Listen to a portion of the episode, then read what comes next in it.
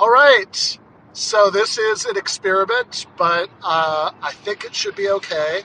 What I am doing right now is I uh, I am um, I am doing this from the car. I am driving from. I'm in Michigan right now, but I am a couple hours away from where my mom is. So I am driving to where she is uh, for Mother's Day. Uh, and I still wanted to do this call in episode. This seemed like the best time to do it. Uh, so I did a little test of this uh, with our graphic designer at GTAA, uh, J. Andrew World, uh, who helpfully volunteered for the test a few minutes ago. And it seemed to work. Like the Bluetooth audio on my um, in the car seems to work okay. Do the episode like this. Uh, but I will say, since I am driving up uh, 127 North in Michigan uh, as we are doing this, I really hope that um,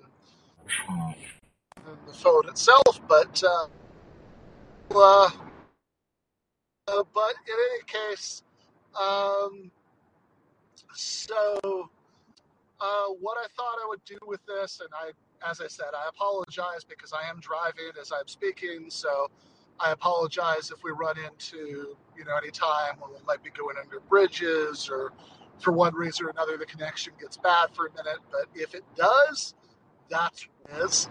Uh, but uh, what I'm doing uh, is I am um, cool. Okay. So, uh, what I thought I would do for today is just talk a little bit about Karl Marx because it was, his birthday earlier this week, and I meant to do a uh, Marx's birthday episode uh, then. Uh, he uh, he was born in uh, he was born in 1818, so this last this last week would be Marx's 204th birthday. If you're a vampire or something. Uh, so thought I'd talk a little bit about the uh, the man himself, uh, some of his contributions, and then I would talk about something a little bit more topical, which I actually had an article about in Jacobin earlier this week, which is Andrew Sullivan uh, and Sullivan's. Um, and Sullivan's uh, critique of Marx, which I think is probably a, uh, a pretty ridiculously generous way to put it, calling it a critique uh, makes it sound, I think, much more thoughtful than it is. But uh, let's just say Sullivan's comments on Marx on his uh, on his Substack. So uh, let's start by talking about Marx himself. Um, so a movie I watched a few years ago is called uh, The Young Karl Marx. Anybody who hasn't watched it, I would recommend checking it out. It's fun. Um, you know, there are weird things about it. I'm you know, they the sort of period of Marx's life that they pick to cover in the movie is not necessarily the most interesting part of his life, um, or certainly not necessarily the most innately dramatic part of his life. It's basically, you know, really it should have been called the young Karl Marx and Frederick Engels, right? Because it's about the two of them and their relationship as much as anything, and the sort of beginnings of their intellectual collaboration. Uh, and then the two of them kind of basically taking over the Communist League uh, and uh, and then uh, and then it kind of ends when Marx is drafting the Communist Manifesto. Uh, but I think what it captures um, captures really nicely is a sense that you do get if you read some of Marx's letters um, of that this is, uh, you know, that this is something of an overgrown graduate student. Uh, you know, I went to philosophy grad school.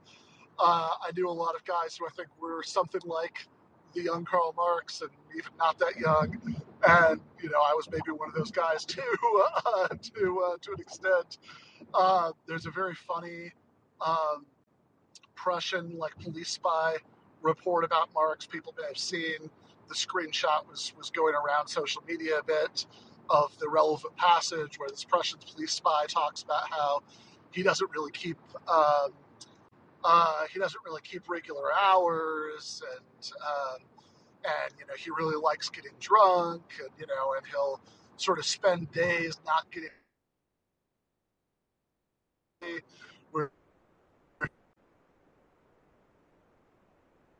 He'll been working for Tetra. And again, all I got out of that is he sounds like a graduate student. Um, but uh, and so then young Karl Marx captures a lot of that aspect of uh, of Marx. Um, like there's a very funny scene in that movie where Marx is um, where like Marx and Engels have have gotten like dead drunk together. I think it accurately portrays uh, probably being a little bit better of a drinker than Marx, although Marx was certainly enthusiastic uh, about it. You know, Engels probably had a better tolerance. Um, you know, Engels. There are some letters where uh, I think his son-in-law refers to him as the uh, the great beheader of champagne bottles. Uh, but uh, in any case, they're like very drunk and like wandering around and like at one point, you know, Marx is like vomiting in the alley. But this is also when he's getting the uh, coming up with that line from the Communist Manifesto, or sorry, not from the Communist Manifesto, from the thesis on Feuerbach about how the philosopher is merely interpreting the world, and you know the point is to change it, which is you know really funny juxtaposition. But you know I think it probably does capture something about the uh, about the real person, um, and um, you know, I, I, was joking with uh, Kale, our former producer at GTAA, and current producer Jacobin, uh, Jacobin's YouTube channel about uh, about Marx and being like Marx, and you know, and, and I think I made some joke about how, you know, people trying to be like Marx. So what does that mean? You're gonna, you know, spend all your money on brandy and knock up the maid.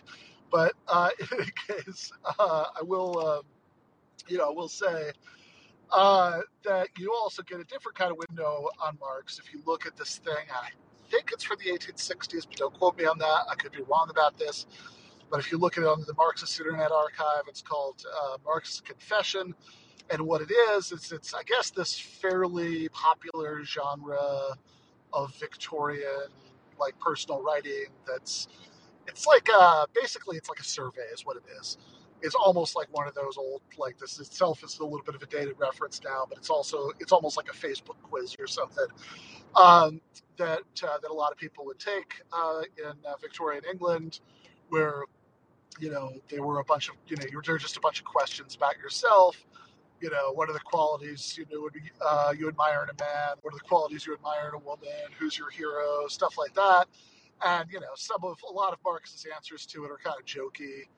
Uh, and you know, kind of what you'd expect given everything I just said. But there's a there is a a really this moment I really like in there. Um, there's something I'm writing for Jacobin about Marx's, uh, you know, about the labor theory of value and exploitation, where I might quote this as like the beginning of the article, where it says, "Who's your hero?" and Marx actually enters in two people who are Spartacus and Kepler. Uh, so uh, Kepler is the astronomer who's uh, most famous for discovering these laws of planetary motion that you know could help get the kind of what's going on in the night sky in this sort of accord with our understanding of earthly physics. Uh, and Spartacus, of course, is a leader of a slave revolution in ancient Rome, and you sort of put those two together, and you get what Marx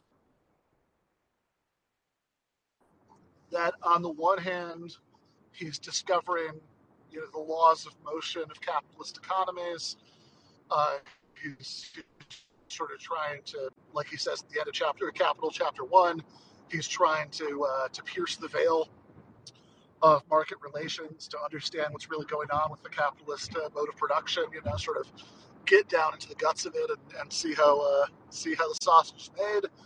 And so he's discovering these these laws of motion of capitalist economies, and on the other hand, uh, he's um, you know like his hero Spartacus, since of course the point is to expand human freedom. Um, I've been teaching a class on capital uh, at Michael Albert's thing, the uh, School for Social and Cultural Change. So we just did today's Zoom session uh, just before I left, uh, got on the road. uh, and day,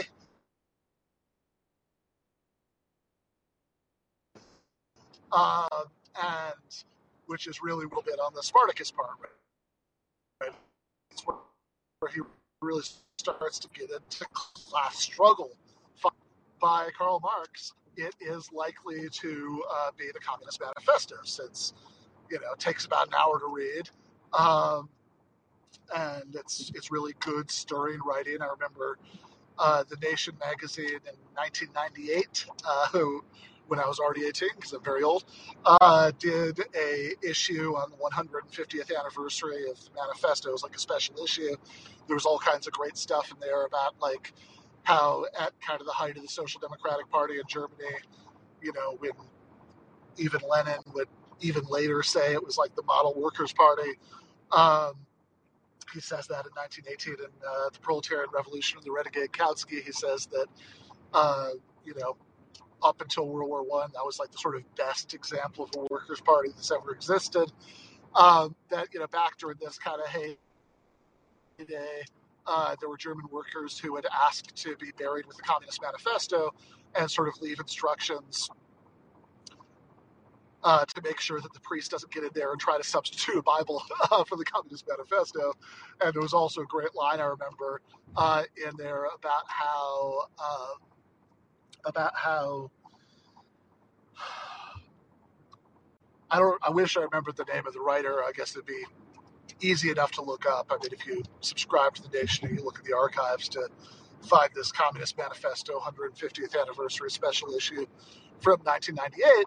But there's um, there's a great line in there where whatever this writer was has this analogy about um, Casablanca and like the scene in Casablanca where everybody starts to sing the Marseillaise, and this writer who may have just been kind of a left liberal said like the same way you don't need you know like the, the prose in the Communist Manifesto is so, so stirring that you know it's it's like that scene in Casablanca you know you don't you know even if you don't personally love France uh, you're still gonna you know want to get up and cheer when you see everybody start to sing the Marseillaise to defy the Nazis. And it's like a, a little bit of that feeling. You know, anybody with any kind of sort of positive progressive inclinations, you know, reading the Communist Manifesto, which is absolutely true. But if you only read the Communist Manifesto, uh, then some things might confuse or elude you about the rest of Marx's work.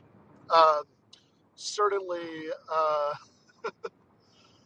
um, certainly, if you, um,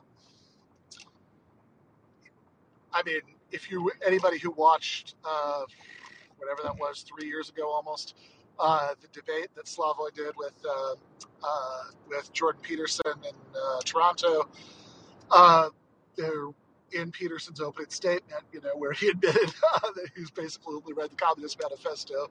He said he just reread it for the first time since he was 18, which I guess is technically compatible with him pouring through the you know Grundrisse uh, while he wasn't rereading the Communist Manifesto since he was 18. But also, come on, uh, we you know we know that's not what it means, and certainly what he says about the Communist Manifesto makes it very clear uh, for a couple reasons. The one I'm I'm sort of always droning on about is that uh, Peterson said that I think possibly the well, there's so much competition, but one of the top 50 or so dumbest things anybody's ever said about Marx in that opening statement when he said that um, he said uh, that uh, you don't get any sense of the struggle against nature for survival, you know, in Marx, which in fact is the core of, of, of everything that Marx says.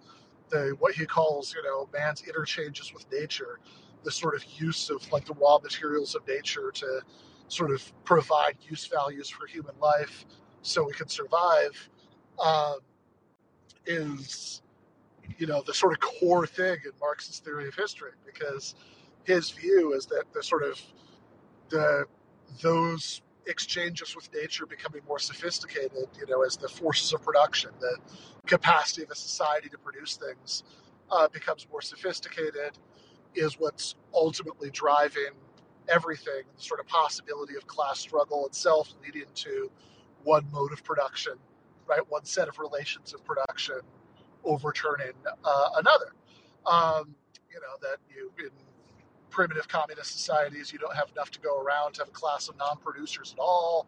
In uh, early pre-capitalist class societies, you do, but only if. Uh, uh, but you know, to sort of extract enough for those non-producers, you know, you need direct coercion, and then uh, in uh, the capitalist mode of production, as markets become hegemonic over everything, um, you've got this situation scenario where workers and capitalists legally are just free, equal free agents contracted together. But of course, that whole um, that whole metaphor, you know, is um, is about um, that. Um, you know that Marx uses explicitly in, in chapter ten. He talks about Dante's Inferno, right? It's like he's sort of going down from the surface appearance of things. He says in Capital, uh, I think this is pretty sure is in Capital somewhere that you know there's no need for science when there aren't gaps between appearance and reality. So he's going down beneath that appearance of of, uh, of sort of free and equal market exchanges to the bowels of the system to see these relations of class domination uh, that are uh, that are propping it up.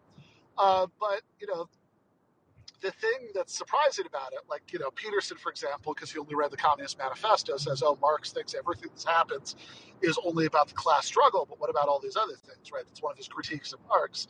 And so if that's your sense of Marx as you're reading Capital, it's very surprising because you have to get to like chapter, you know, the end of chapter six to get the first hit, to even get like divergent class interests, and you don't really get class struggle until chapter ten, because he's starting out by talking about um, about markets. Uh, well, he started out talking about commodities, which he says is like the cell. You know that like a biologist has to start with the most basic thing, the cell, and kind of move up from there. You know, and that the this is the uh, this is the living cell of the capitalist mode of production is the commodity and he talks about money. Chapter three is this like endless thing about money as the sort of commodity that becomes the universal um, equivalent and you get all the stuff about the labor theory of value um, commodity fetishism you know all that stuff. But then like chapter 10 which we just got to is like really where all this kind of starts to pay off in terms of um, in terms of, of class struggle. And um, and it's really all about you know I mean he's that's where he's got that famous line of a lot of people if they remember one sentence from Capital this sentence that uh, capital is dead labor you know that's you know feasting like a vampire uh, on uh, on living labor and you know like a you know like a vampire you know they, uh, the you know they it draws more life you know the more it can the more it can withdraw. And so he's talking about the struggle of workers to shorten the workday and the struggle of, of uh, manufacturers to extend it as much as at all possible so they can like wring you know they can like suck every drop of the capacity to uh, to labor out of workers. Uh, and and if you think about how all that works right then he spent all these opening chapters talking about you know, trying to, in his mind, trying to uncover the laws of motion of a capitalist economy. And then, in you know, you, you get to you know midway through the book, and he's he's doing, um, you know, you get to midway through the book, and then like he's he's sort of showing how all this plays out in terms of this struggle really for freedom, this struggle for workers to be allowed any time for themselves and their families, for you know, for like little kids who were being worked all day and all night in the factories uh, to be allowed any time to just play and be kids. Um, you know, like you, you look at that combination of things and you could really see, you know, what he means when he, you know, he references those two figures, you know, Kepler and Spartacus and, you know, puts those together as his heroes. You know, I mean, I, I think it really, you know, vividly becomes obvious there. So, yeah, I mean, in Marx's view of history, know, primitive communist societies, you don't have enough to go around to even have a class of non-producers. Then you have the agricultural revolution, and you know this expansion of the forces of production that gives you the possibility of having a class of non-producers if they're coercing the immediate producers. You know your you know your peasants, your serfs, your slaves, into uh, into producing for them, and then, um, but then with the rise, you know the the rise of modern industry, um, you know, you get the rise of this class of private capitalists who are not like hereditary nobles, um, that they, you know, that there's like they they like who for whom peasants have like a legal obligation to labor for that particular noble, um, but rather they're in the business of buying and selling the means of production themselves, and what they really need for this modern industrial economy is this mobile labor force, this labor force that's um, that is uh, Marx, you know, one of Marx's just acid turns of phrase in Capital is doubly free, by which he means both they're legally free to, you know, make contracts with any employer who will have them, uh, so they're not bound to one place, right? They're mobile. Uh, you know, they can, you know, as as businesses are formed and go out of business and new ones expand, eat up the market share of others. You know, workers could just go work for another capitalist.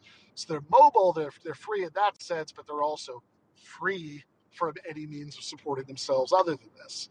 Which again, I mean, part of this, you know, uh, this first part of chapter ten that I just went over with my students, you know, there's this there's this just god awful passage in there about the soul for business making matches and you know saying that it's so bad that you know only the most desperate part of the working class uh, like he, he gives the example of half starved widows are in bad enough straits to be willing to give up their children you know to uh, to work in this business and again you, you really get that sense of, of spartacus from there so uh, so that's the first part of what i wanted to, to talk a little bit about you know, was just sort of Marx's general, you know, contributions, and there's a lot more where we could go from there. Um, you know, I mentioned the labor theory of value, which is the part that even a lot of um, contemporary Marxist theoreticians think that's not entirely right, or um, you know, that needs to be revisited. It's there are all kinds of interesting questions about how that relates or doesn't relate to some of the things that just about anybody who thinks themselves as a Marxist is going to think that Marx did get right. Um, you know, like G.A. Cohen has this great paper uh, pointing out um, that even if you don't believe in labor theory of value, in other words, you don't think that the exchange value under conditions of equilibrium of a product is purely a function of the average socially necessary labor time that went into it. That's technically the labor theory of value.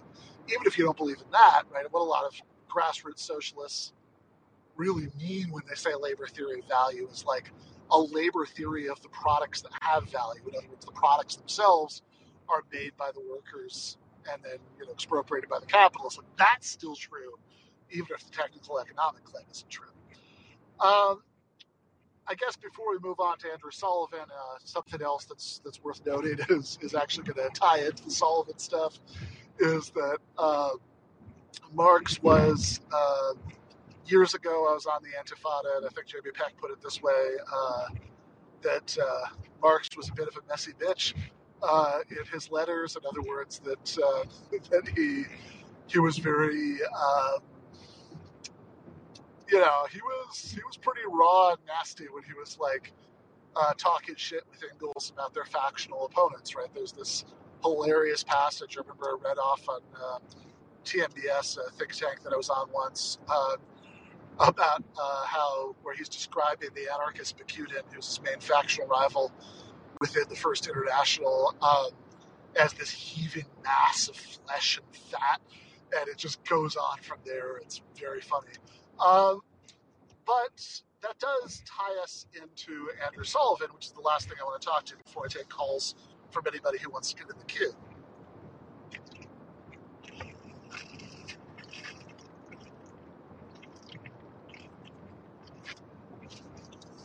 So, um, one of those factional opponents who uh, Marx was messy about uh, was Ferdinand Lassalle. Uh, so, if you've read, read the Critique of the Gotha program, uh, so the Gotha program is the program that was adopted at this initial Congress of what became the you know, German Social Democratic Party, um, which uh, I've already talked about earlier, some of its historical importance. Another detail that I love in terms of that historical importance is that, um, just as a random thing, but East Germany, right? Some people have heard me say this before. In East Germany, the DDR, uh, the ruling party was not technically the German Communist Party. That's not what they called itself. It was called the Socialist Unity Party. Why did they call it that? Well, because you know the there was this kind of shotgun wedding of uh, the this merger of the part of the Communist Party in the Russian zone of occupation after became Eastern Europe, East, East what became East Germany, the uh, German Democratic Republic, and uh, the part of the German Social Democratic Party that was unlucky enough to find itself in the Russian zone of occupation. So obviously, this is pretty meaningless as far as you know the actual preferences of the people involved go. Uh, but um, but I find it really interesting that they did that. And the thing that I find interesting about it is mostly that they felt the need to do it. In other words, that the German Social Democratic Party, even after everything that happened, had such deep roots in the German working class that the Stalinist regime in East Germany felt that they they needed that extra source of popular legitimacy. That officially, the ruling party wasn't just the Communist Party; it was also the German Social Democrats. in any case, all this just goes to the point that this is this incredibly historically important Workers' Party, uh, which is why Marx actually kept his criticisms to himself initially. So, uh, or not entirely to himself, but he didn't, he didn't make them public. So, this document, the Critique of the Gotha Program, which is actually a really important document for understanding Marx and Marxism, because, um, like, it's like one of the places where Marx talks the most about how he thinks socialism which is still not very much, but he's, he does talk about it more there than anywhere else, right? That's where, like, that famous phrase, the, from each according to their abilities to each according to their needs, comes from. Uh, usually wildly misunderstood. We can talk about that uh, if anybody wants to, but uh, but that that's where it comes from. And what he's doing, since this is the German Social Democrats are essentially started, you know, this this Gotha Congress is essentially a unity congress between two wings of the German socialist movement. One of which is more influenced by Marx, and one of which is more influenced by this guy Ferdinand Lassalle. And so this this draft program is very very Lassallean in terms of its ideas, and Marx is extremely critical of those ideas for a lot of reasons that he goes into in the critique of the Gotha program. But interestingly enough, he didn't have it published during his lifetime because he didn't want to undermine his political allies. He just wrote it to be circulated among the Congress delegates that did publish it, which I have to say is a degree of pragmatism and willing willingness to think strategically that is, uh, you know, not an abundant supply among Latter day Marxists, let's just say that. But anyway, putting that aside, uh, that uh, um, in um, so that's that's who Lassalle is. He's the guy that Marx is criticizing, critiquing the Gotha program. By the way, one of the first criticisms of him there is saying uh, that labor produces all wealth, which he says is wrong because what about the part nature produces, which goes back to Jordan Peterson doesn't know very much about Marx because he thinks nature is absent from Marx's ideas. Uh, but uh, but in any case, um, so let's um, so let's think about this. Uh, just uh, okay, actually, let's let's not think about that. Let's talk about Lassalle. So, uh, so Marx, you know, became a big factional enemy within the German socialist movement of Lassalle. They were friends before, and while they were still friends, he wrote. He, uh, Marx writes this letter to uh, to Engels, where he says some like nasty racist things about Lassalle. Now, um, there is a context here that might make this not as bad as it seems. Uh, still makes it, let's say, not exactly, uh, you know, 21st century standards, uh, you know, racially enlightened, but uh, but but a lot better than it might seem. Which is that there were like plays and games where Marx would play this character called the Moor, uh, who is who is supposed to be black, and so I think people, possibly the context of these games, had said these things about how, you know, oh, you know, about black people being, you know, lazy and Marx really having been part black and stuff like that. So it's possible that some of what he says in this letter about Lassalle is sort of, you know, because this is really the only letter where Marx says things like this, right? Like you don't find these comments about racial characteristics anywhere else except for this one letter. Uh, so it's possible that um, it's been suggested to me that it's possible that the context was that it was kind of an in joke with Engels about things that had been said about him in the past. Uh, that you know he was saying about Lassalle because the course of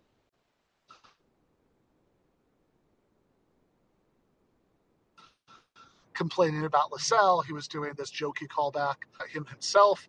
I don't know if that's true or not. I do think it would make sense.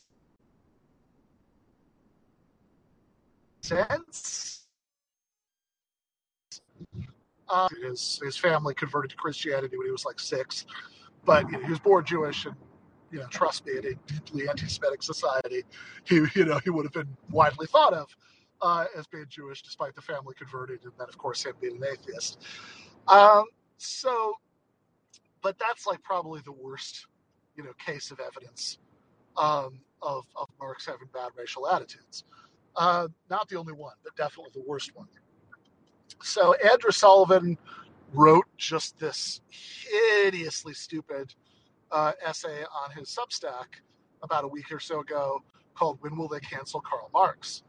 Uh, and I don't even remember the name of the book that you know Sullivan was reading that inspired the post, and he quotes a bunch in, in it. But uh, but basically, what Sullivan is complaining about is he says, look, all of these big Enlightenment figures Immanuel Kant, David Hume, Thomas Jefferson have been canceled by the woke mob. Um, but there's this great double standard because they haven't canceled Karl Marx, even though he's so racist. And there are problems with every step of this, right? There's no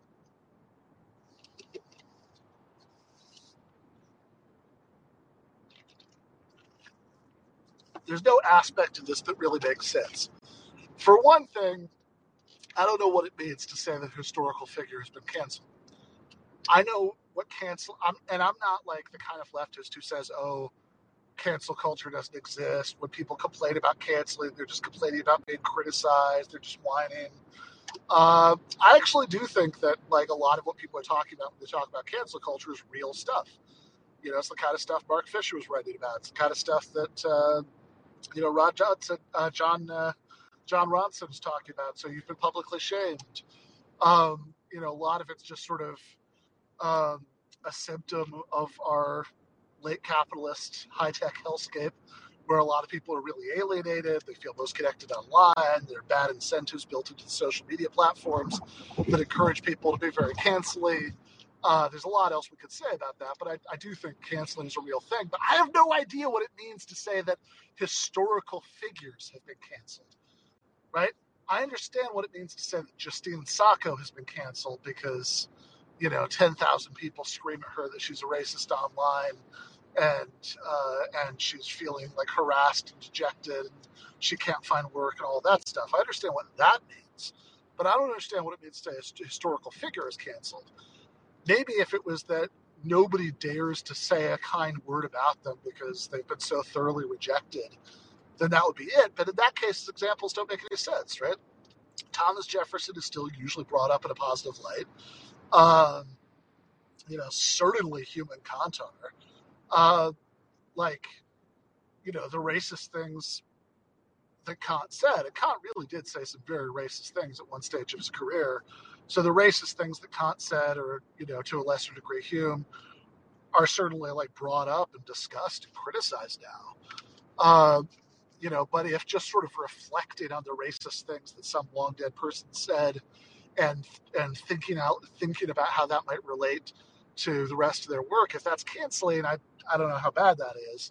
Uh, certainly nobody's ever suggested. I've never heard of a philosophy professor who didn't assign Kant every single semester in their introductory ethics classes. The thought of someone teaching an introductory ethics class without at least assigning a few pages for the groundwork of the metaphysics of morals would be bizarre to me. I've been certainly teaching Kant every semester like clockwork since I started teaching philosophy classes, you know, 15 years ago, and, and nobody's ever suggested that I do otherwise. So Kant doesn't seem very canceled to me. So that's one thing. Um, and in fact, the racist, you know, things that uh, Marx says about Lassalle you know, possibly in a jokey way that there's a context for, maybe not, uh, in that letter have been widely brought up. I mean, like, for decades. I mean, I've I have been since I have been reading and thinking about Marx. I've been see, seeing people bring up that passage, and so I don't really see much of a double standard there. I have to say. Uh, also, when he's talking about oh these enlightened figures who are responsible for enlightenment values are canceled and Marx is uncanceled, uh, that just you know seems to miss the elephant in the room here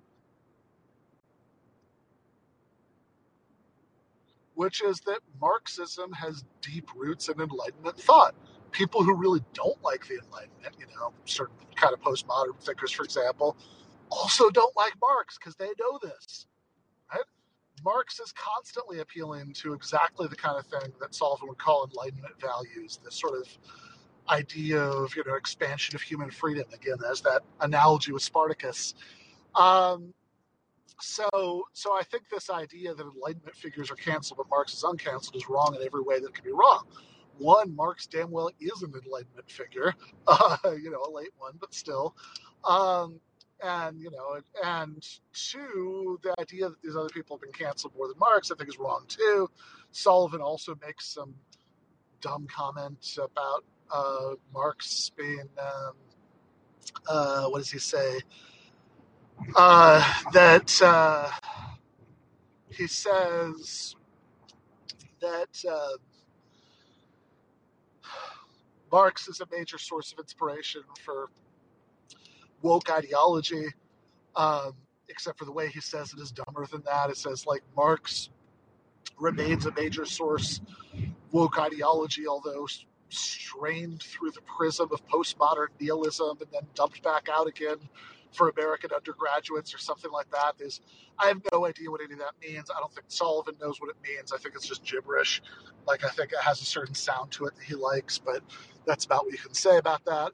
Um, but but I did want to, you know, before I open it up to calls, I did just want to briefly address the other pieces of evidence that Sullivan gives, uh, besides this passage about Ferdinand Lassalle.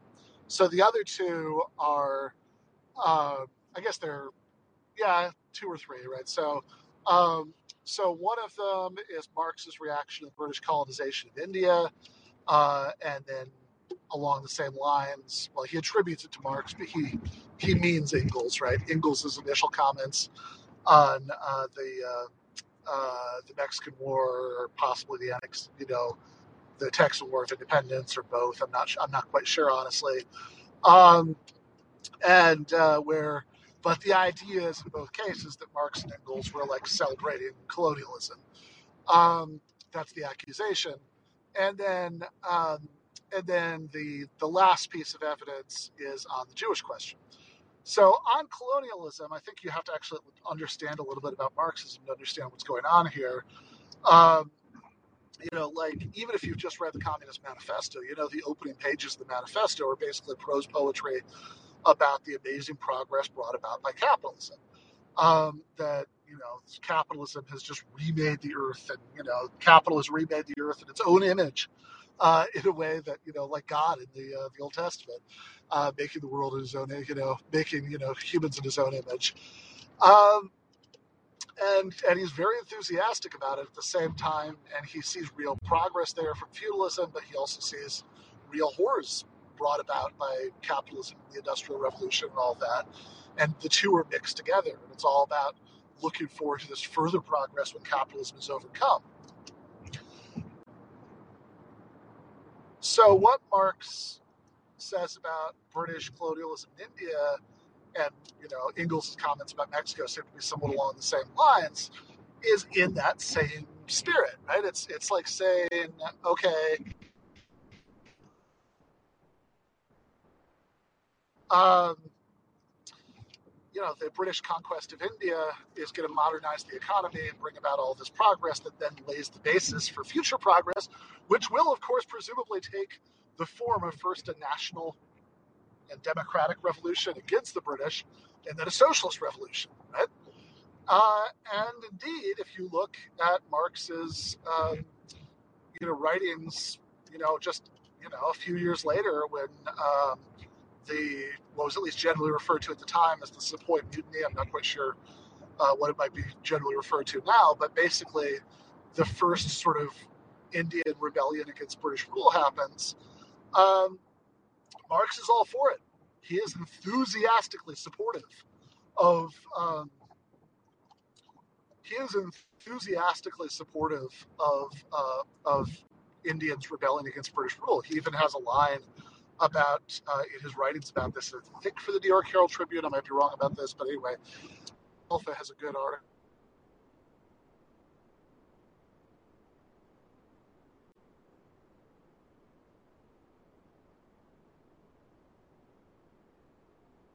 Being that you know that, that India is, you know, India fighting for its independence against the British state and British workers fighting for their their own rights against the British state were natural allies. Um, so so when it comes to India, Sullivan is only telling half of the story, right? He's he's sort of saying Marx's initial comments, but he's not doing the later half, and he's certainly not thinking about how the two might fit together. Um, you know, it's not even clear to me entirely. There's a reversal there, right? I mean, this is. Uh, you know, the whole point of like progress that can bring about further progress, that further progress would take the form of revolution. And then, um, and certainly, I mean, he's just going to instinctively side with oppressed people wherever they are, right? I mean, again, Spartacus is uh, is one of the two heroes there, along with Kepler. All right, um, so uh, then two and a half, uh, two and a half piece of evidence. Uh, we've got the Engels stuff about Mexico, and again, Sullivan is telling less than half of the story. Uh, you'd also have to look at, you know, at um, at Marx's writings about the Civil War, where he's very clear that actually no, um, this annexation of uh, Mexican territory by the United States, at least in retrospect, is not modernizing capitalist progress. It's uh, it's an extension of the slave power and sort of solidification of it, which obviously was very opposed to. Um, speaking of the Civil War, um, you know, Sullivan talks in that article about, you know, he, he says Marxism has a uniquely murderous role in history, uh, which is amazing. Uniquely, right? So worse than, you know, worse than Nazism, you know, worse worse than, you know, the medieval Catholic Church, etc. It's just, you know, astonishingly silly. Uh, and presumably, what Sullivan is basing that on is the actions of dictators, you know, your Stalins, your Mao's, who were born after Marx died. Um, and what he's ignoring is the fact that during the time Marx was alive, the only head of state he liked enough to even so much as write the man a friendly telegram was democratically elected. It was Abraham Lincoln, who Marx wrote to on behalf of the International Working Men's Association, the first international. And he writes this stirring letter congratulating him on his reelection, talking about how if defense of the Union was the watchword of their first term. The watchword of your second should be death to slavery, um, which is a cause he was very, very, very enthusiastic about. Uh, last comment about Sullivan before I open it up to calls. Um, well, actually, I, I didn't do I didn't do on the Jewish question, but I can do that. And one the thing I was going to do is uh, the last thought at the same time. Uh, so this is the last piece of evidence that uh, Sullivan has, although I think it's the first in an order of presentation, which is uh, the anti Semitic stuff that Marx says at the end of On the Jewish Question. And I was just, I always find this so depressing because, like, people who quote that stuff and then draw these wild conclusions about how anti Semitic they think Marx is are just basically bragging about and reveling in the fact that they looked up the quote but they didn't read the book or the pamphlet. It's a very short pamphlet, really, really a long essay. Um, that you know, in the old days before the internet, like if you wanted to look up a salacious passage, you had to at least flip through the book the passage was in, and there was always the danger that you might have, uh, you might accidentally find out, you know, you might accidentally get some sense of what the book is about while you're flipping through it. Now, uh, with the wonders of modern technology, you can just search for keywords. You can find the bad parts, you know, like little kids, you know, adolescent boys maybe, you know, going through works of great literature to try to find the dirty words. You know, you can just uh, you can just find the bad parts without having to let your mind get tainted with the knowledge of uh, of what what it's about. But what on the Jewish question is about is it's uh, it's Marx. It's before he's really a Marxist, but he's well on his way. Um, you know, he's kind of emerging from Hegelianism, and he's arguing against another young Hegelian, Bruno Bauer, um, who because Bruno Bauer had criticized calls for Jewish emancipation, in other words, for Jewish people to have equal citizenship rights. Um, and Bauer says, look, we have a Christian state as long as we have one. First of all, nobody in Germany really has citizenship, so what's so special about the Jews? Um, because we're all living under this despotic regime. And anyway, what sense does it make as long as there's a Christian state to say that Jews should have equal rights in a Christian state while they continue to practice this non Christian religion? And of course, you know, Bauer, as this liberal, radical, you know, kind of like uh, democratic revolutionary, you know, um, secularist, you know, he says, look, I don't want a Christian state. I want a secular state. Uh, but in order to be, you know, to be part of that secular state and to join us all on an equal footing, the Jews should first have to give up their religious peculiarities. You know, they should give up their religion. None of us should have a religion in the secular state. So, one way or the other, this idea that Jewish people will continue to practice Judaism should have equal rights is just nonsense. That's Bauer's argument. Marx disagrees with him on every point. Um, Marx says no. Uh, freedom of religion and equal citizenship for practitioners of every religion, while they're all free to continue to practice privately, you know, whatever religion they have, is a natural and desirable part of you know the transition from the ancien regime to to capitalist modernity, right, to modern capitalist democracies, and it's a good thing. Uh, and he, you know, and, and Marx in this first part actually argues like a very conventional liberal. He he quotes the um, you know the Declaration of Independence and the Constitution, and the Declaration of the Rights of Man, you know, from France. Uh, he quotes all of these like classic bourgeois democratic kind of revolutionary sources to show no, the progress towards a modern secular state does not require everybody to give up their own religion. Uh, in fact, freedom of religion is a core part of what that means. Uh, now, of course, Marx is just as much of a militant atheist as Bauer, but he says, you know, trying to get people to, um, you know, like harangue people to give up their religion sort of misses the point.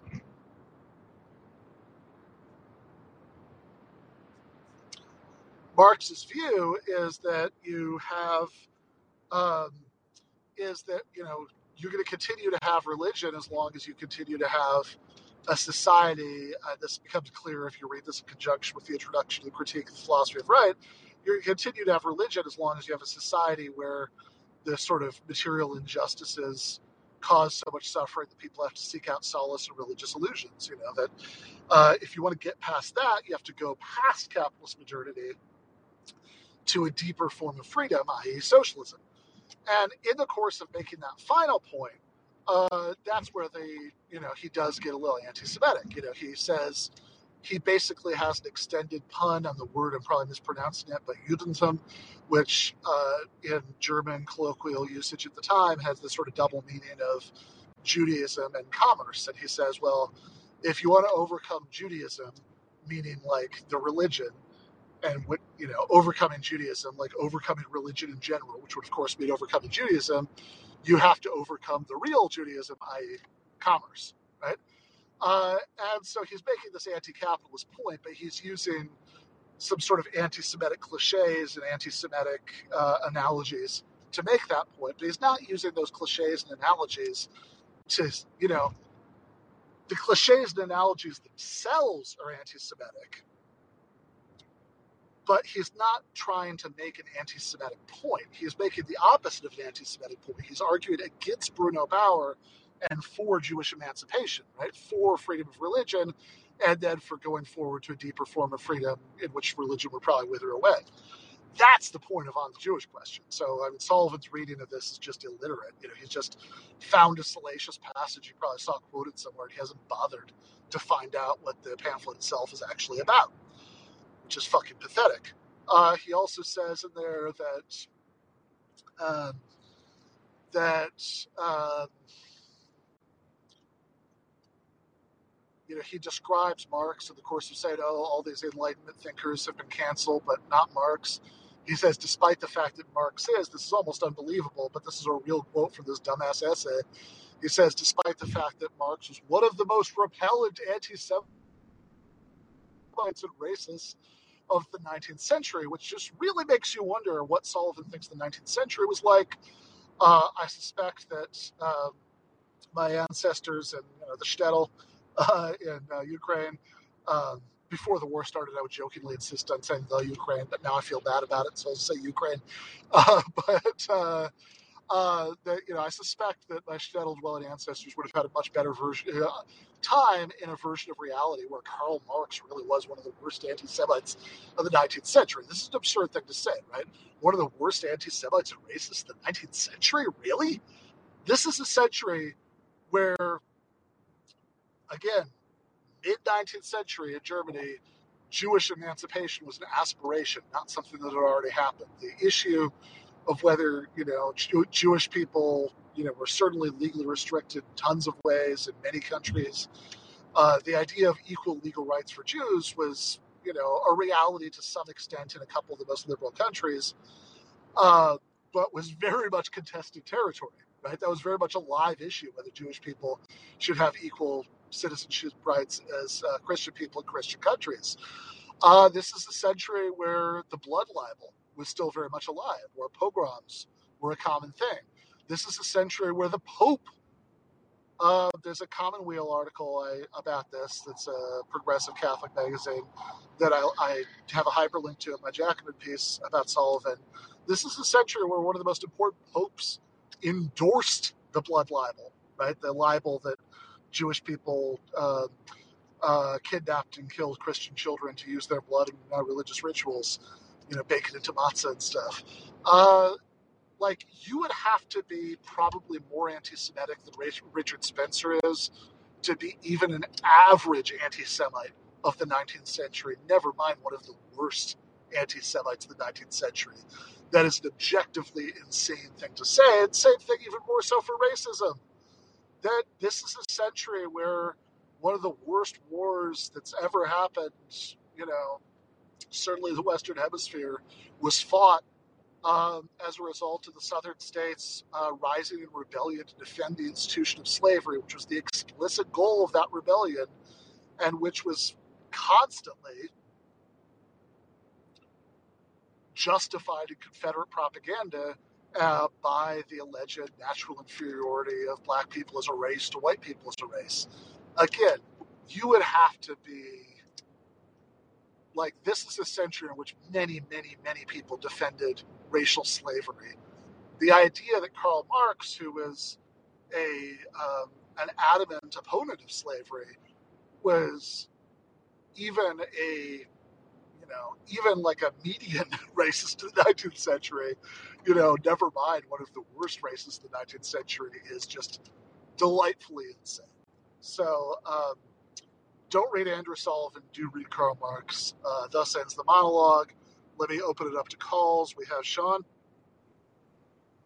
Hey man, thanks for hosting this conversation. Yeah, thanks for calling in. What's on your mind? Um, well, I was thinking about uh, video games as they relate to Marxism. Yeah. And uh, how much money and time people spend escaping into a reality where they have con- somewhat control over the outcomes.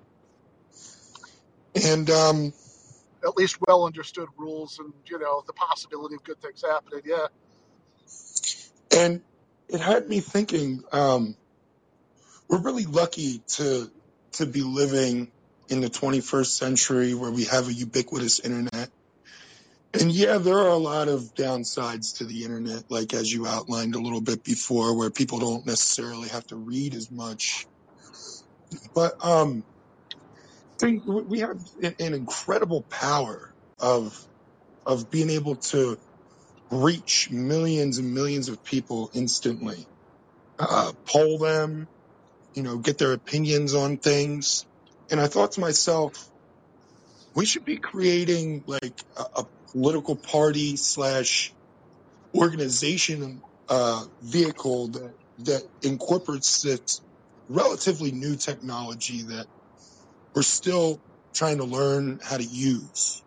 Uh, and my theory was that the way all the marketing research and stuff that's been put into video games has is well understood by the intelligence apparatus and by the military, and it's utilized like to a much better extent than than we've been able to catch up to as as a leftist movement.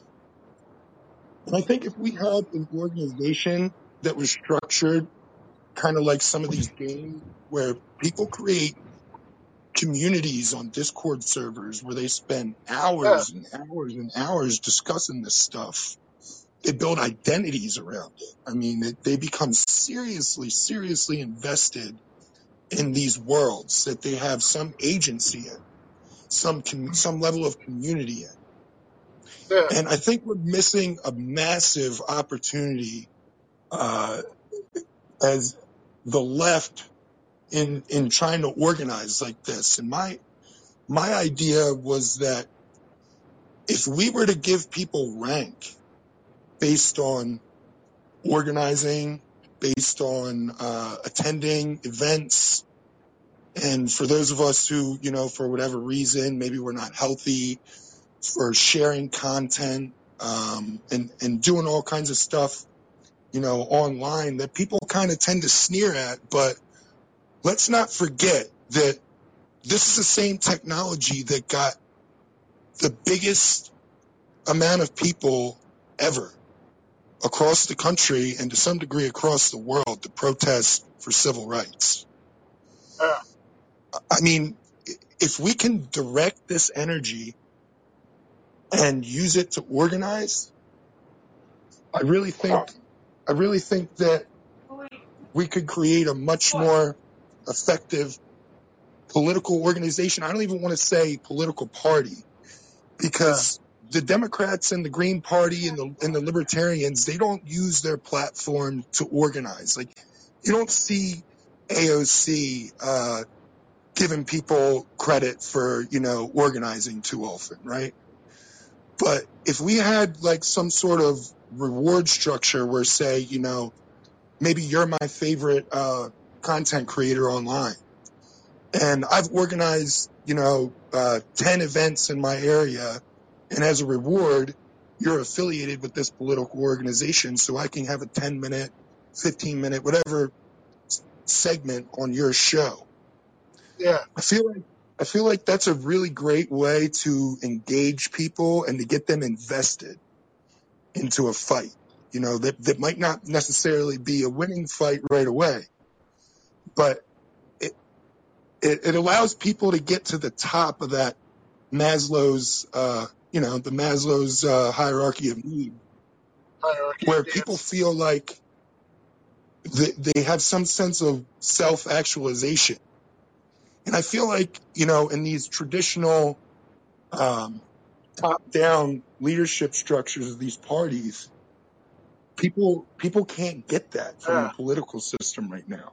And we need to we, we need to come up with uh, with a new organization method. And that's the idea that I've been toying with. Um, trying to get people involved into the conversation. I created a Twitter. It's Spruce Wayne 10 yeah. if anyone's interested. But I'd love to have your thoughts on it.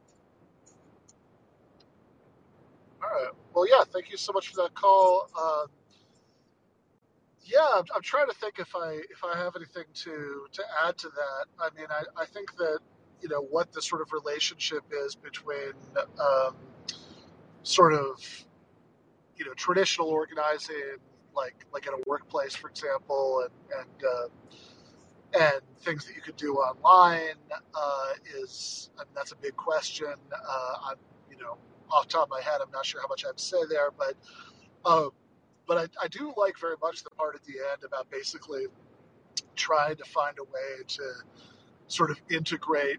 You know, I'm, I'm using my, my own words here. You know, but I, I think this captures part of what you were saying.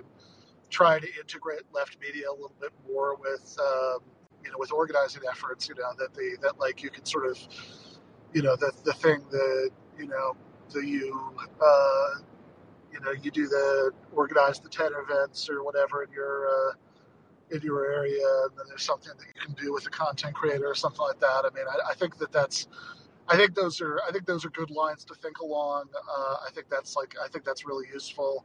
Uh, but I, I will I will mull that more and see if I have anything more to say. But you want to give people that Twitter handle one more time, make sure everybody got it. Yeah, man. Thanks. Thanks a lot. It's Spruce Wayne, like like Bruce Wayne, but with SP in the front instead. It's Spruce Wayne ten. Spruce, spruce like spruce tree. So spruce Wayne Yeah. 10. All right, awesome. Yep. All right, thanks, Thanks a lot, man. Really appreciate it. All right, Lance, what's on your mind? Yeah. Hi. Hey, Lance, you're Hello. breaking up a little bit. Okay, yeah, I hear you now. Yep. Okay. Good. Yeah, I'd love to, I'd love to get your um, thoughts on this. So, you know, I love listening to Richard Wolff, who, of course, self-described Marxist. How appropriate to channel him um, on when you're celebrating Marx's birthday. And you know, I always love his takes on things. And obviously, he's a Marxist. And he points out that the founders were not trying to slip in a new version of slavery. They wanted to phase it out. They eventually, with the 1808, you know, no more importation. Instead, it lasted another half century thanks to Eli Whitney. But that the founders didn't want, they, they thought they were going to have something decent. They didn't think there was going to be this much inequality and all the rest. I honestly don't think that. Now, Okay. in my opinion, Adams and Washington, or say Hamilton, you know, the, the federalist minded uh, founders, I honestly don't think they wanted what we have with monopolies and this ridiculous inequality. You know, and they were aristocrats. They wanted the patricians and they wanted the capitalists to run things. But here's my question. See if you agree or disagree Sure. that, that the current left, even progressives, at least certainly the, the Democrats who call themselves left, they're, they're, they have a skewed view of, of capitalists and capitalism, to wit, okay? Growing up, we had, maybe they thought it was going to work out fine. Then we had the robber barons. And since then, every rich person in almost every movie or every, uh, you know, sitcom has been the monopoly guy. It's been a goofball. It's always been the guy with a stick up their butt in sitcom. Oh, you rich kid. Bowery boy, dead end kids. The rich kid comes in and he's clueless. We never Yeah. revealed. So Warren Buffett, the cuddly old grandfather billionaire. Bill Gates. Oh, he's just a nerd who did good. And, uh, oh, Jeff Bezos. I don't know. He's pretty evil, I guess. I don't know. He seems out of the box. Oh, and boy, look at that quirky, uh, Elon Musk. Boy, he's so clever. Yeah, his he, family had mines that were worth bazillions of dollars. He was born on third base, all this stuff. And it's like, why do we, where, where do we get this, this inversion of, so like, you know, we talk about the Bill of Rights. People really think that some, that was a, uh, uh, a putting into words what were inalienable rights that were already there. We seem to think corporations are like that, but corporations were a construct. Corporations are people. Well, my God, that's so absurd. And I'm not a lawyer, Supreme Court, you know, uh, constitutionalist, but you know, the idea that corporations were allowed to exist because they were going to help society. Now we think, oh no, man, they got rights like people. We just have to recognize, oh well, we'd love to stop them, but they have rights the same way that the Bill of Rights protect people. Corporate law is not like that. Anyway, I'll stop there. Yeah. So, um, so definitely with you on the last part. Um, I mean, actually bringing it back to uh, to Marx a little bit. Like, I think that one of the, you know, one of the big themes of Capital is the idea that you know of of people, you know, him like attacking like mainstream economists at the time for not really making a distinction between the specific way that like the capitalist mode of production was and just like production in general, right? Like of just talking about the way that things happen to work under capitalist economic structures and talking about that as if it were uh, like eternal laws of nature. You know, this is just how it is. You know, this is just how it is. Uh, you know, sort of what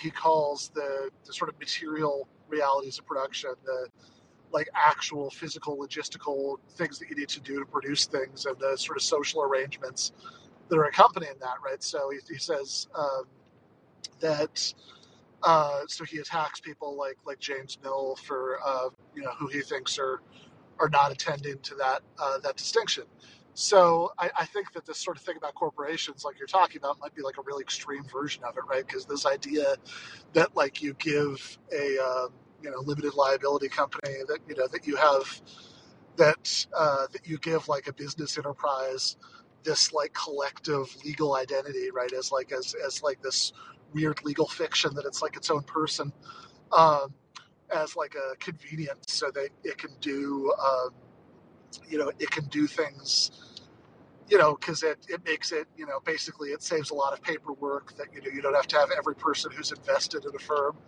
uh, you know, have their name on everything. You have uh, you can do. Um, you know, it, it's there's some like protection against like lawsuits and stuff that makes it easier to have business activity happening, right? But these are, like you said, these are like pragmatic reasons. These are reasons why it's supposed to be good, allegedly, for society, you know, to, to have this and, you know, whatever. Maybe while we've got capitalism, it really is easier to do it that way. Um, you know, that's plausible, but it's it's still that's just a different thing, you know. But that's the idea that like inalienable rights, right? So the i you know the idea uh, that there are you know there are some rights that like the founders you know like Jefferson you know says in the Declaration uh, that you know you're created with these rights, which is you know maybe there's some like taking the religious element out, which I actually think you probably should for understanding what Jefferson is saying. Uh, that you know these are rights that everybody just has you know, eternally just by virtue of being a person. You know, the idea that that would apply to these legal constructs is is pretty amazing, right? And that's something that was just kind of slipped. Is you know, I mean, it's, it's funny, you know, because people talk, you talk about the Constitution, and uh, you know, you don't hear this as much anymore. But like, I feel like back in like maybe the Bush era, something the conservatives were just endlessly talking about was like activist judges who would like make stuff up that will, you know, in their like Supreme Court rulings that wasn't really in the Constitution.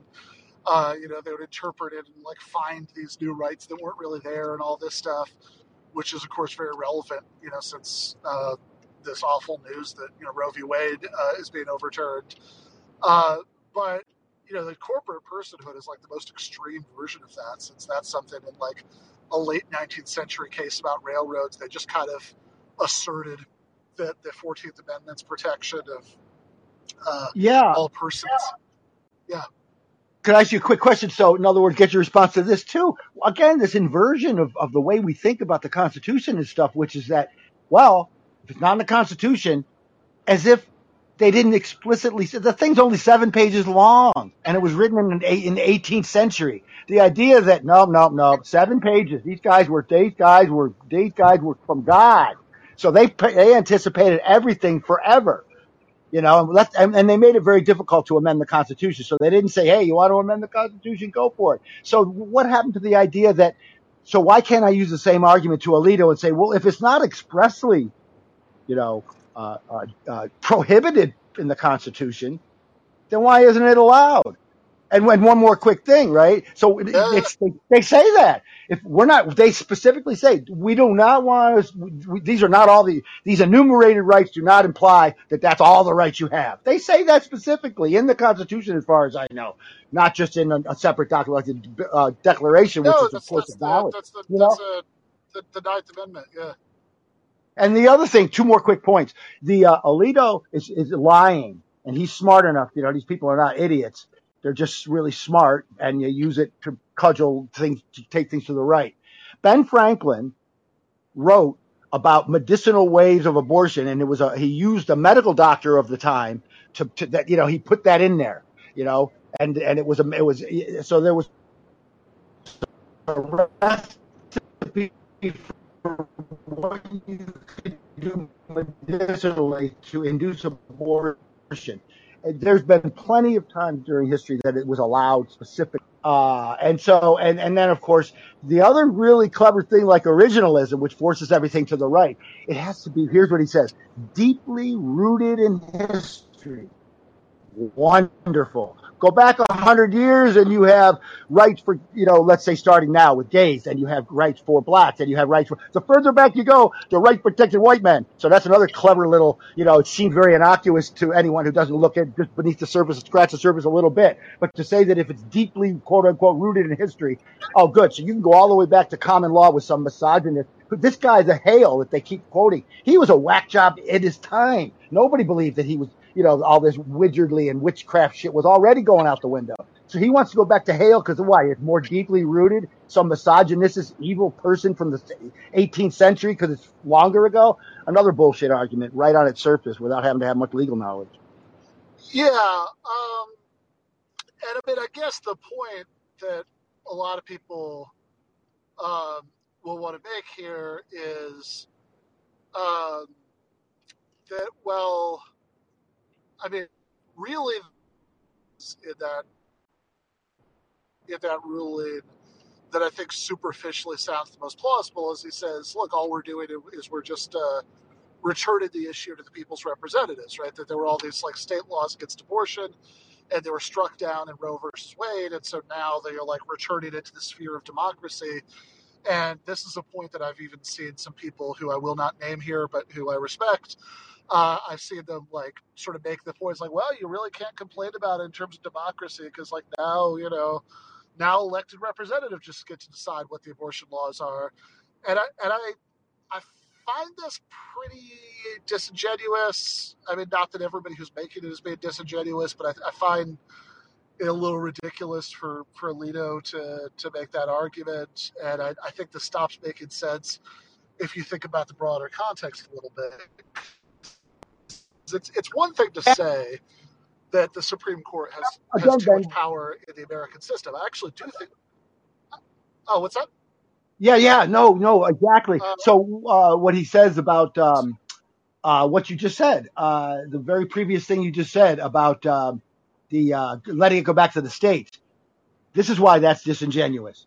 There's two other options that, that are there. Nobody disputes this. He he doesn't say, and it could go back to the states, or Congress can make it can codify Roe v. Wade and make it universally a law that allows it, or they could Republicans could take power and make it a national law against abortion. He doesn't give you those two other options.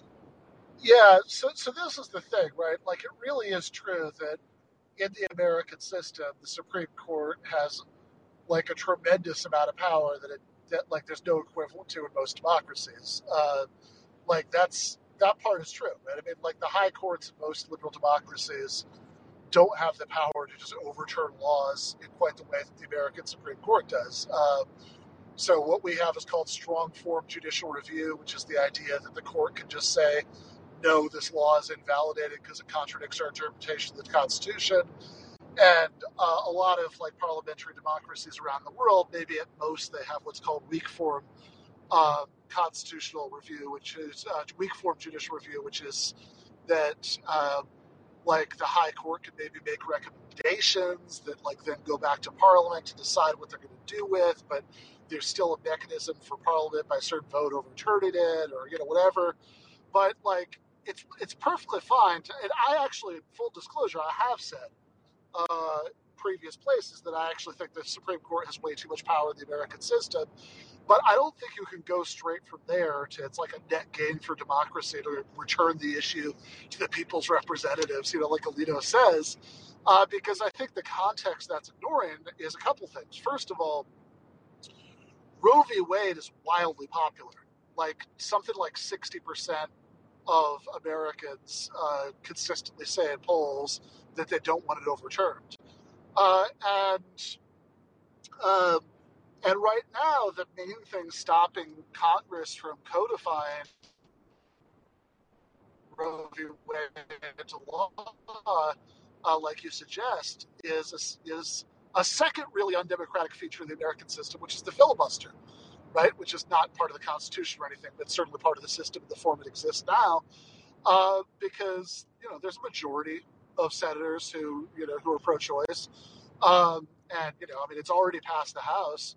Uh, so the filibuster, you know, so which is the second undemocratic thing about the American system, stops Congress from being able to do the public's will in terms of uh, codifying Roe versus Wade into law. And then if you start to look at what the effects of reversing it are, well, look in places like Michigan, my home state, which is actually where I am right now visiting. Um, like Michigan is a place where you know a like significant majority of people are pro-choice. Uh, you know, in, in polls that you know, I think it's like something like fifty or sixty percent. You know, yes, abortion should be legal under at least most circumstances, versus like twenty-eight percent who say no. it shouldn't be illegal under most circumstances. Um, Michigan has elected a pro-choice governor. Uh, every election since I, I think George H.W. Bush won Michigan in 1988, and of course Trump won in 2016. But other than that, every election started in 1992. The pro-choice candidate won, you know, Clinton twice, uh, Al Gore, John Kerry, Obama twice, uh, Biden. Uh, so it's you know by all evidence a very pro-choice state. But as soon as this ruling goes into effect, abortion is going to be outlawed again in Michigan because there's this law from 1931 that is uh, still on the books that was just invalidated by Roe versus Wade, but now it'll go back into effect. That's this incredibly draconian law from 1931 that doesn't even allow for exceptions in the case of rape or incest. Um, and you know maybe the Michigan Supreme Court will strike it down. We'll see, but if it doesn't, right? That means, you know, and, and, Michigan is not alone in this. There are lots of states that still have laws on the books against abortion, and it's not necessarily the case that in every case you can, you know, like just because most people don't want it there, you know, they'll be able to strike it down right away. There are all kinds of wacky districting things that happen with state legislatures that have these weird counter-majoritarian effects. There are lots of things that stop that. So what we're talking about is this wildly popular guarantee of a really basic human right. I mean, I, I saw somebody, you know, dispute this on uh, Twitter earlier today when I said this uh, with reference to people protesting outside Brett Kavanaugh's house. But I really do think, in some ways, the right to control what happens in your own body is like as basic as civil rights get. Um, and that's yeah. like, you know, and so you're overturning that for half of the population in all of these states, yeah. even, even though most people support that right. Uh, and there and there are other democratic things, undemocratic things about the system that stop elected representatives from being able to reverse that. So yeah, I think that the I think that in that context, look, in a more democratic system, would the Supreme Court have this much power? No, I don't think it would. But I don't think you could look at it a la carte. I don't think you could just say, well, you know, it would be more democratic if the Supreme Court didn't have this power. Therefore,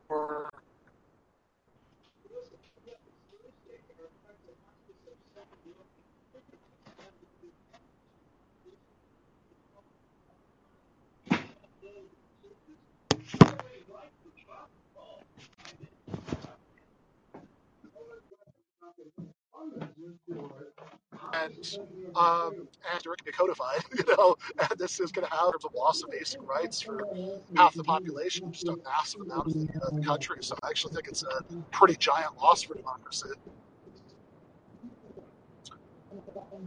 Um, I do want to go back to the first thing you said. Uh, thank you, Lance, so much for the call. Uh, that was a great call. I want to go back to the first thing that you said at the beginning of the call and talk about that a little bit before we end the episode.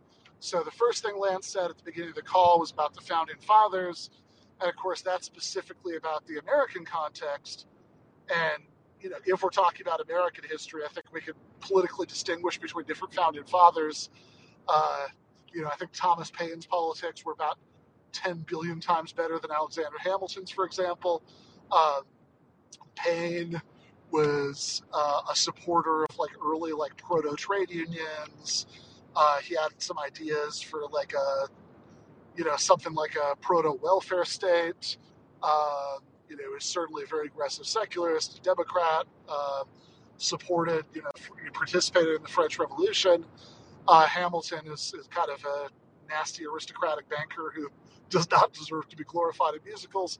But in any case, abstracted a little bit from the American context, I think what he said about the founders, I think we could say we could talk not just about the founders, but about like bourgeois democratic revolutionaries in general. In other words, um, liberal revolutionaries for these revolutions at the end of the 18th, beginning of the 19th centuries that got rid of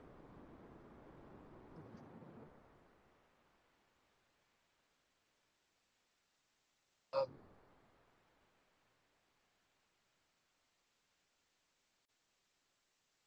and like the like philosophers, your John Locke's, people like that, and we could ask some questions about them. Um, and that go with what Lance was bringing up at the beginning of his call. So I think that they, he said, well, did they think it was going to be like this? And I think, you know, is this what they wanted? You know, this this kind of like rampaging level of economic inequality where most people have very little political power. And I think yes and no, right? I think a lot of these guys did mistrust poor people for sure. But also, I think things looked very different at the dawn of capitalism than they do now that it is not only well advanced, but, you know, senile. Uh, so, uh, at the dawn of capitalism, I think the emergence of capitalism looked in a way that you didn't have to be like the equivalent of a crazy libertarian ideologue from 2022 to, to associate capitalism with freedom because the dawn of capitalism really did mean an expansion of human freedom and, and equality, right? Because everybody is at least a equal before the law and can make contracts and is, could be a citizen and all this stuff, uh, as opposed to all this old crap that existed before that that, that stood in the way of it. Uh, but of course, that's a perspective that only makes sense if the only two possibilities you can conceive of are that kind of formal legal equality under capitalism and like pre-capitalist stuff. And so, of course, you know, if you're opposing the reactionaries holding on to the pre-capitalist stuff, then you know, modern capitalist equality sounds great. Um, you know, but if you have in front of you a frontier of expanded freedom and equality that you could get by pushing on through, from capitalism to what Marx calls in Capital the, the society of associated producers. In other words, socialism, a society where, um, you know, the working class is in the saddle, and it's not, you know, it's not the working class anymore because it's not the class of society that has to work for the people who own the means of production. The working, you know, workers, the immediate producers, actually actually just run things.